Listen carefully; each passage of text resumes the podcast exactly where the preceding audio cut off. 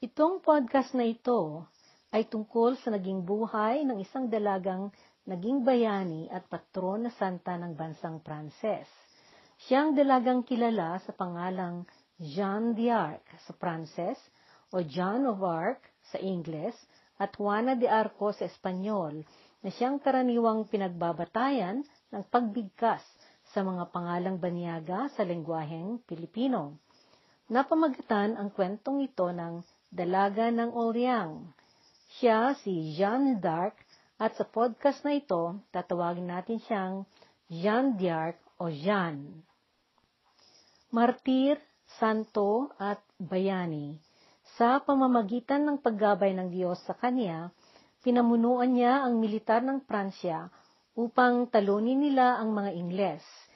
Ginagalang na dalaga ito sa mga iba-ibang mga pangalan na itinaguri sa kanya ng mga mamamayan sa Pransya, gaya ng Jean d'Arc, Jean Tarc, Jean Romy, wano Jean de Boutung, pinili niya ang Jean d'Arc na siyang pangalang gamit niya. Kilala ng mga tao ito na dalagang galing Olyang, bagaman siya ay ipinanganak sa puok ng Domremy sa lugar na tinatawag na Lorraine sa Pransya. Naipanganak ito noong 1412, 1412, kina Jacques d'Arc at Isabel Romy. Maralita ang kabuhayan ng mga tao sa puok ng Domremy at kagaya ng mga ibang puok sa bayan na iyon, ang mga daan ay sanga-sanga. Makikitid ang mga daanan na namamagitan sa mga bahay na nabubungan ng kugon. Pagpapasto sa bakahan at tupa ang ikanabubuhay ng mga tao at lahat ng mga kabataan ay nagpapasto. Sa isang malawak at mapatag na lugar, dito tumutubo ang iba-ibang klase ng damo. Sa gitna nito ay may isang mataas at malaking puno na may mga mahahaba at malalaking sanga. Dito ang gustong-gustong pinupuntahan ng mga bata kapag tiempo ng tag-araw. Pumupunta sila dito para magtipon-tipon na maglaro, magkantahan at magsayawan. Kapag panahon ng tagsibol, doon naman sila naggagawa ng mga korona na gawa sa mga bulaklak at ibinibitin nila ang mga ito sa mga sanga. Iyan ang kanilang pamamaraan na panunuyo sa mga pinapaniwalaan nilang mga naroroon na mga enkantada. Ginagawa nila ito upang hindi saktan ng mga enkanto ang mga bata. Bagkus ay palalayasin nila ang mga insekto, maliliit na hayop, at mga ahas na lumalapit sa puno. Kapag may batang namamatay sa puok, paniniwala ng mga tao na pati mga engkanto na nakatira sa puno ay nagluluksa ipinaparamdam nila ang kanilang pighati sa araw ng libing. Mayroon laging kakatwang bulaklak na tinatawag na immortel na nakasabit sa sanga ng kahoy sa may itaas ng kung saan dati lagi nauupo ang batang namatay. Malimit na noon ang mga batang lumaki sa Domremy ay tinataguri ang mga bata ng punong kahoy. Ikinagagalak naman ito ng mga nakatira sa puok na ito dahil ang kahulugan nito sa kanila ay pagkilala na sila ay may mga pribilehiyong espiritual. Tatlo ang mga kapatid ni Jean na nakatatanda sa kanya. Mayroon din siyang nakababatang kapatid na babae. At gaya ng karaniwang batang tagaroon, lumaki si Jean na nakikabilang at nakisamang maglaro at makisaya sa kanyang mga kapuok at kababata. Bagaman hindi sila matatalino, sila'y may mabubuting loobin at dalisay na puso. Palakaibigan ng mga bata at masunurin sila sa kanilang mga magulang at mga nakatatanda.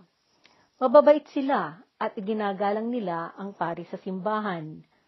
Napag-aralan ni Jean kung paano ang manahe sa kanyang ina kung kaya siya naging mananahe na kagaya ng nanay niya. Walong taong gulang noon si Jean, 1420, 1420, noong nagsimulang magkaroon si Jean ng espiritual na mga pangitain. Itong mga pangitain niya ang nangkumbinse at ang patnubay sa kanya upang siya'y manilbihan sa Diyos. Sa paglipas ng mga araw at buwan, lalo lamang lumakas ang mga paramdam at mga pangitain sa kanya.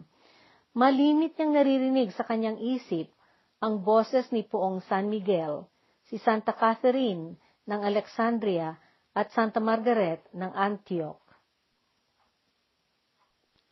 Inutusan siya ng mga boses na iyon na pumunta siyang makipag-usap sa anak ni Haring Carlos sa pang-anim o Charles. Ang panganay na anak ni Haring Carlos na pang-anim ay si Charles VII o Carlos na pang-pito na siya rin ang lehitimong papalit sa trono ng hari sa kaharian ng Pransya. Ang mundong kinapanganakan ni Jean ay puno ng gulo.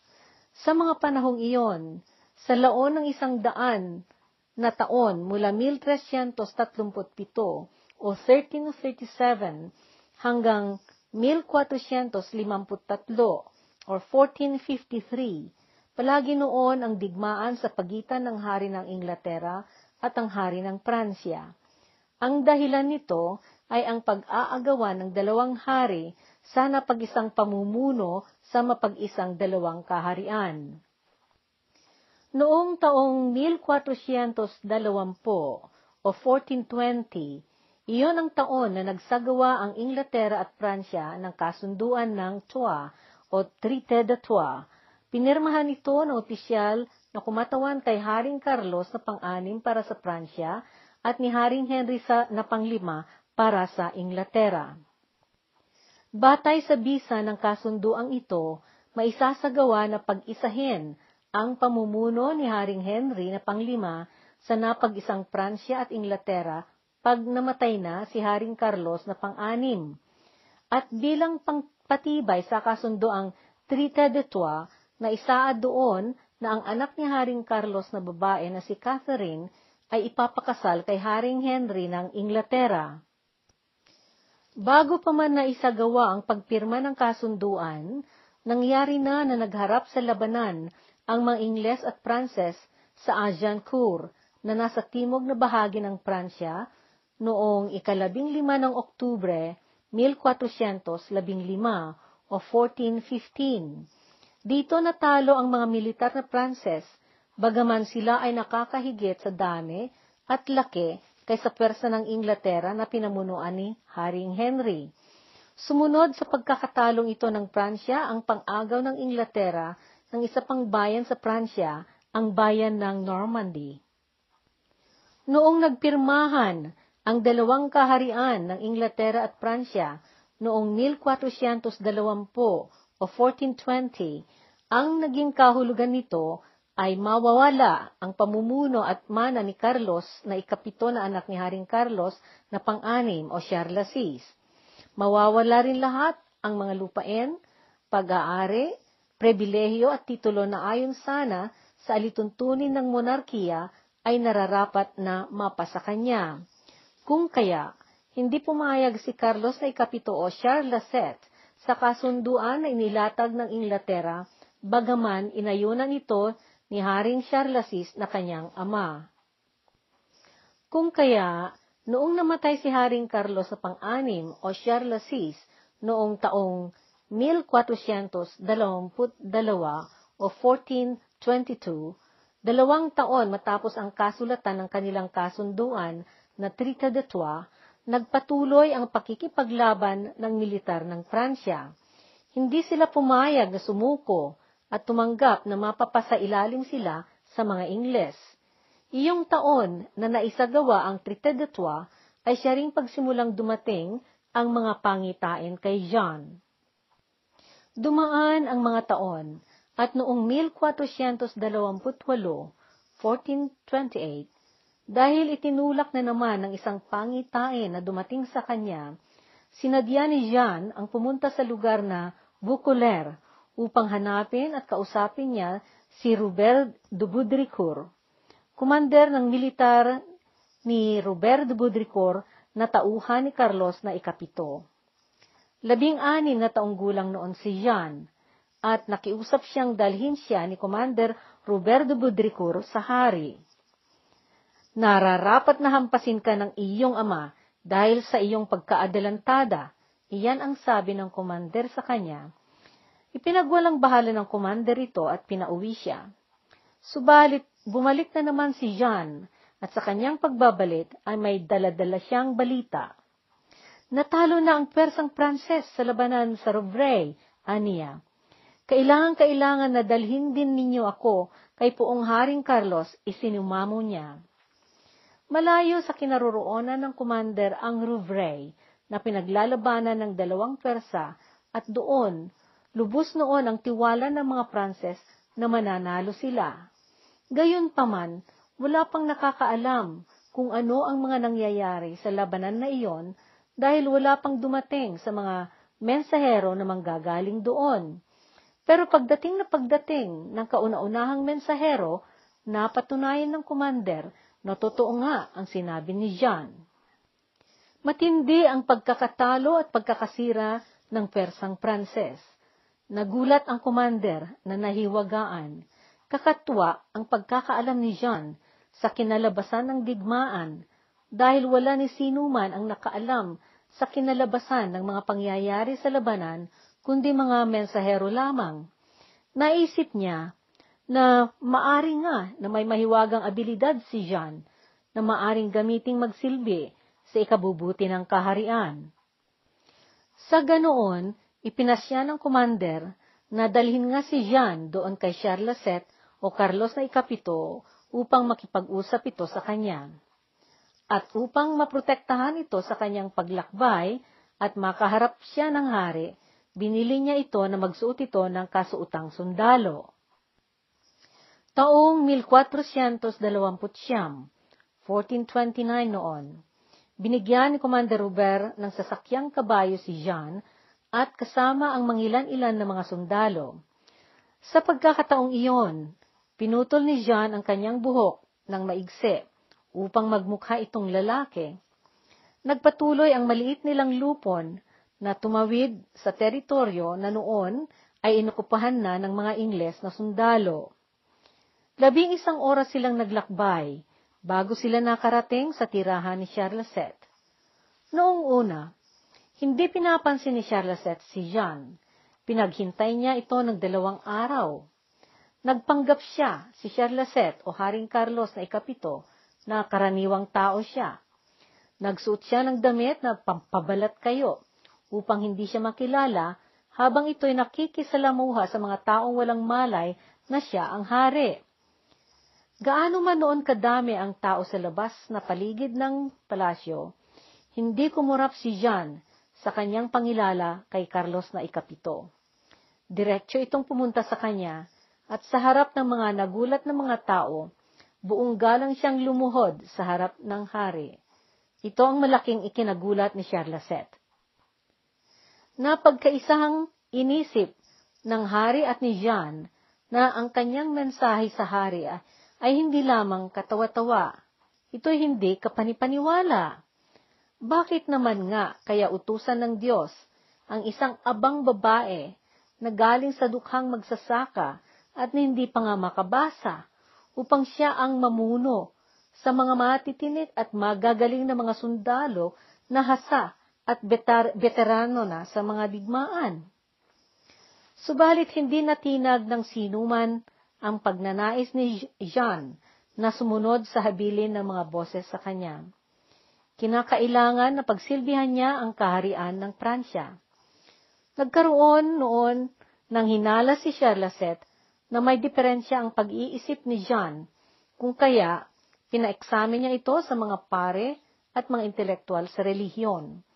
Ipinaalam ng mga ito sa hari na wala silang nakita o mapaghinalaang mali at masama kay John, kundi lamang kabaitan, kina makatotohanan, kinadalisay, at kinamababang loob. Naisip ng hari ang kinawalang saysay ng kanyang pag-asa na mabawi pa niya ang otoridad ng kaharian sa mga panahong iyon.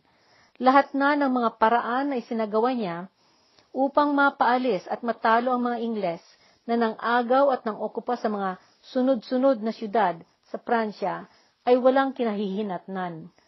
Nagpatuloy lang sila lalo na nanlusob, nanalakay, at ng agaw ng pamumuno. Ito ay hindi kinilala ng mga Ingles ang pamumuno ni Haring Carlos na ikapito bilang tagapagmana ng trono ng kaharian.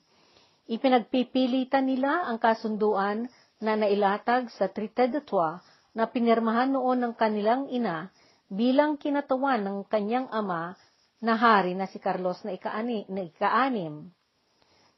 Naging kinatawan noon ang kanyang ina dahil sa pagkakataon noon na isinagawa ang kasunduan ni Haring Carlos na ikaanim ay malala na noon ang kanyang pagkabaliw. Ipinagpipilitan ng mga Ingles na ipalakad ang kasunduan dahil nakasaad doon na kapag namatay si Haring Carlos na ikaanim, may papasakamay na kay Haring Henry ng Inglaterra ang kaharian ng Pransya.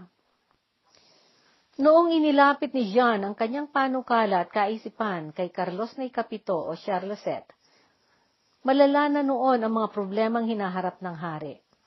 Kung kaya, dinaglaon na kumbinsa siya na bigyan niya si John ng pagkakataon na magsagawa ng kanyang minimithe.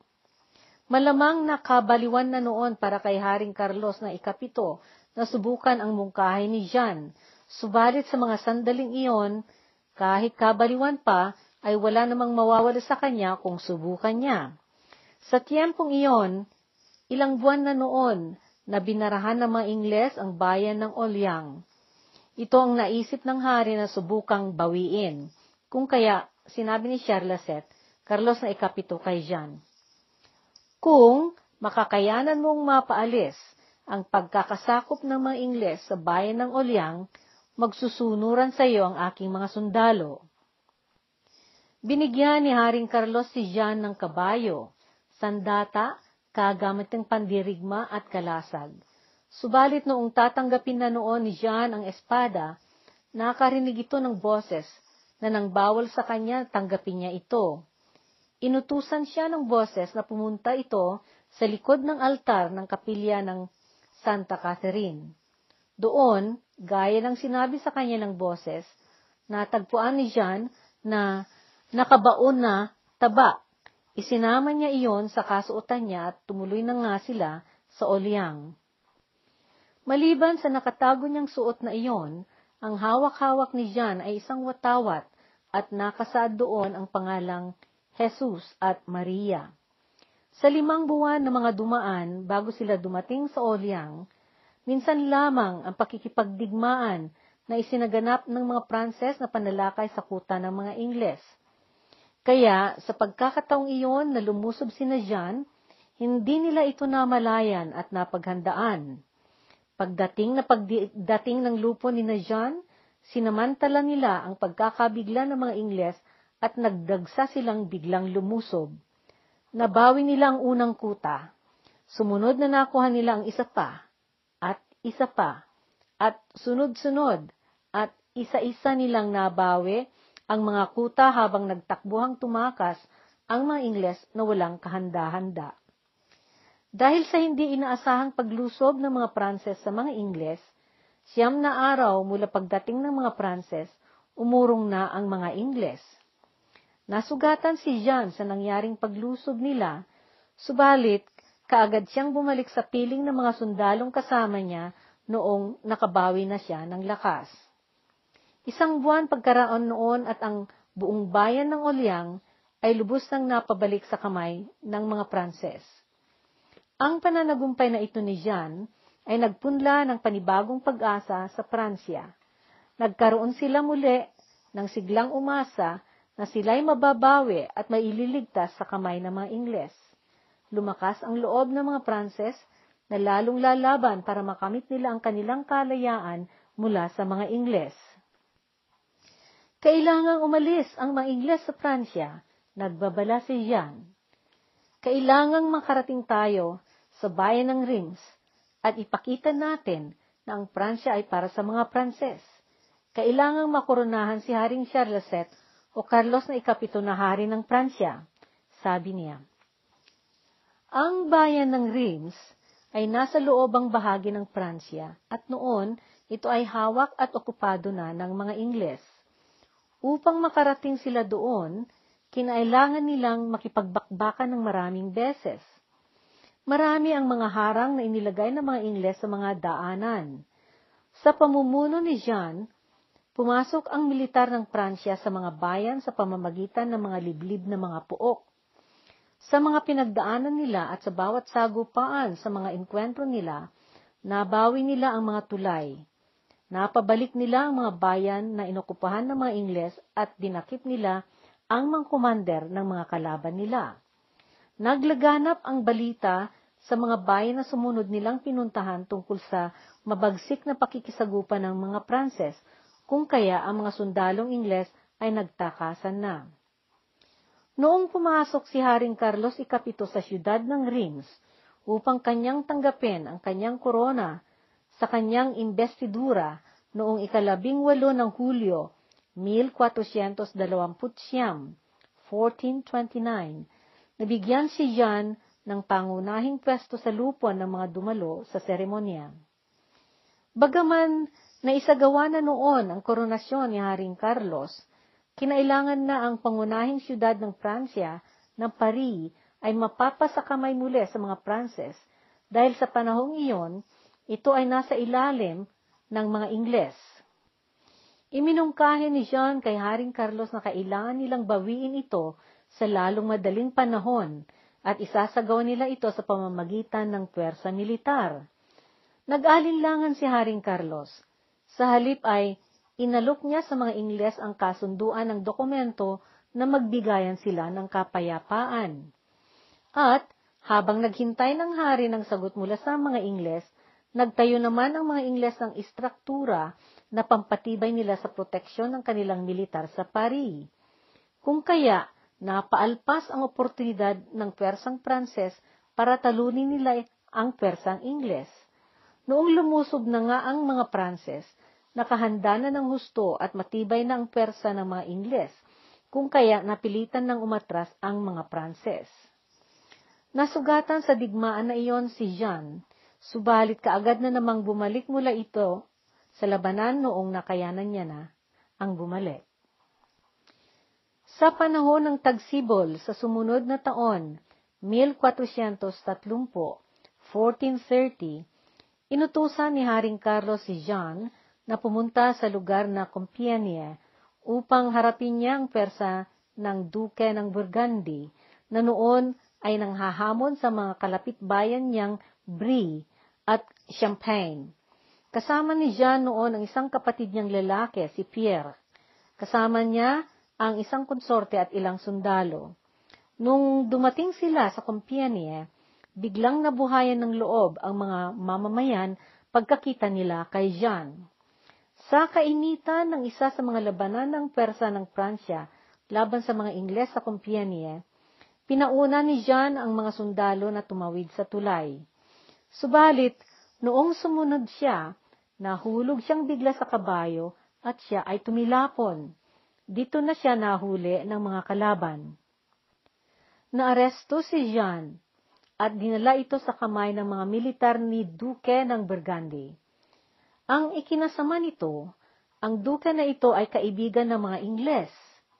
Dinala si Jean sa Burgundy at doon siya ay kinulong ng isang taon habang si Haring Carlos ay nakipag-ayos sa Duke ng Burgundy. Sa tiyempong iyon, kalat na at kilalang kilala na ang pagkamagiting at katapangan ni John. Alam ng mga Ingles na kapag bibitayin ito kaagad, gagawin ng mga tao na martir ito at kapag nangyari iyon, mas malaking gulo ang kalalabasan. Kung kaya, ipinasya nila na isangkot nila para sumali ang simbahang katoliko sa usapin at pagsesentensya kay Jean. Kinumbinse ng mga Ingles na makisabad ang obispo ng Beauvais. Nakipagkasunduan ang obispo sa duke ng Burgundy bilang siya ang kumatawan sa Inglaterra. Nagbigay ang obispo ng Beauvais ng 10,000 pilak bilang kapalit ni Jean. Sa ganoon, napapunta si Jean sa obispo. Ipinadala ng obispo si Jean sa siyudad ng Royon. Sa Ruyon, ipinasya ng mga katuwang ng mga Ingles na mga intelektual at mga nasa otoridad ng simbahan na mausig si John sa korte ng simbahan, masesentensyahan ito sa mga kasalanan na panganib sa tungkulin ng simbahan. Ito ay dahil sa kanyang pagsasabi na nakikipag-usap siya sa Diyos. Gayon din na siya ay nahanapan ng pagkakasala dahil sa paniniwala nito sa mga kulam at pangungulam. Mapaparusahan pa siya sa salang paglabag sa alituntunin ng simbahan dahil sa pananamit niya ng damit ng sundalo. Mahuhusgaan pa rin siya sa salang pagtatangka na magpakamatay. Itong idinagdag na paratang ay tukoy doon sa kanyang pagtangka noon na tumakas sa torre na pinagkulungan sa kanya sa Burgundy. Tumalon siya noon sa bintana.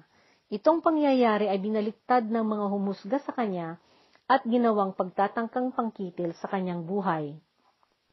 Tinangka rin ng mga nangungusig noon na pwersahin si Jean na magsalita ng laban sa hari upang magkaroon sila ng pag-uumpisahang salita na makakasama at makakasira sa hari. Alam ni Jean na ang kalayaan ng Pranses ay nakasandal sa hari kung kaya nanatili siyang tahimik. Kinailangan niyang maprotektahan ang hari ng Pransya kung kaya, hanggang sa huling sandali, ay hindi siya nagsalita at siya'y nanatiling walang kibo. Nasentensyahan si Jean na nagkasala. Bilang parusa, siya ay mamamatay sa apoy.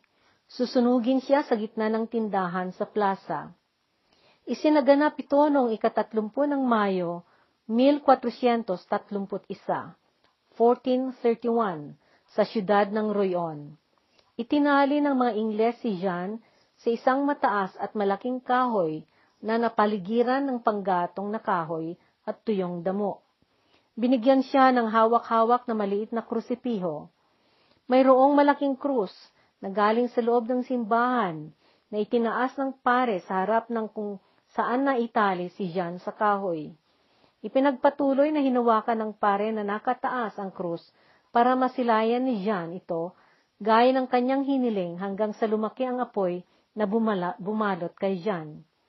Noong kumapul, kumapal na ang usok ang tumindi ng husto ang apoy, ipinagsigawan ni Jan ang pangalan ni Jesus hanggang ang kanyang boses ay nilunod na ng dagundong at tuluyan na siyang kinain ng nagraragasang apoy.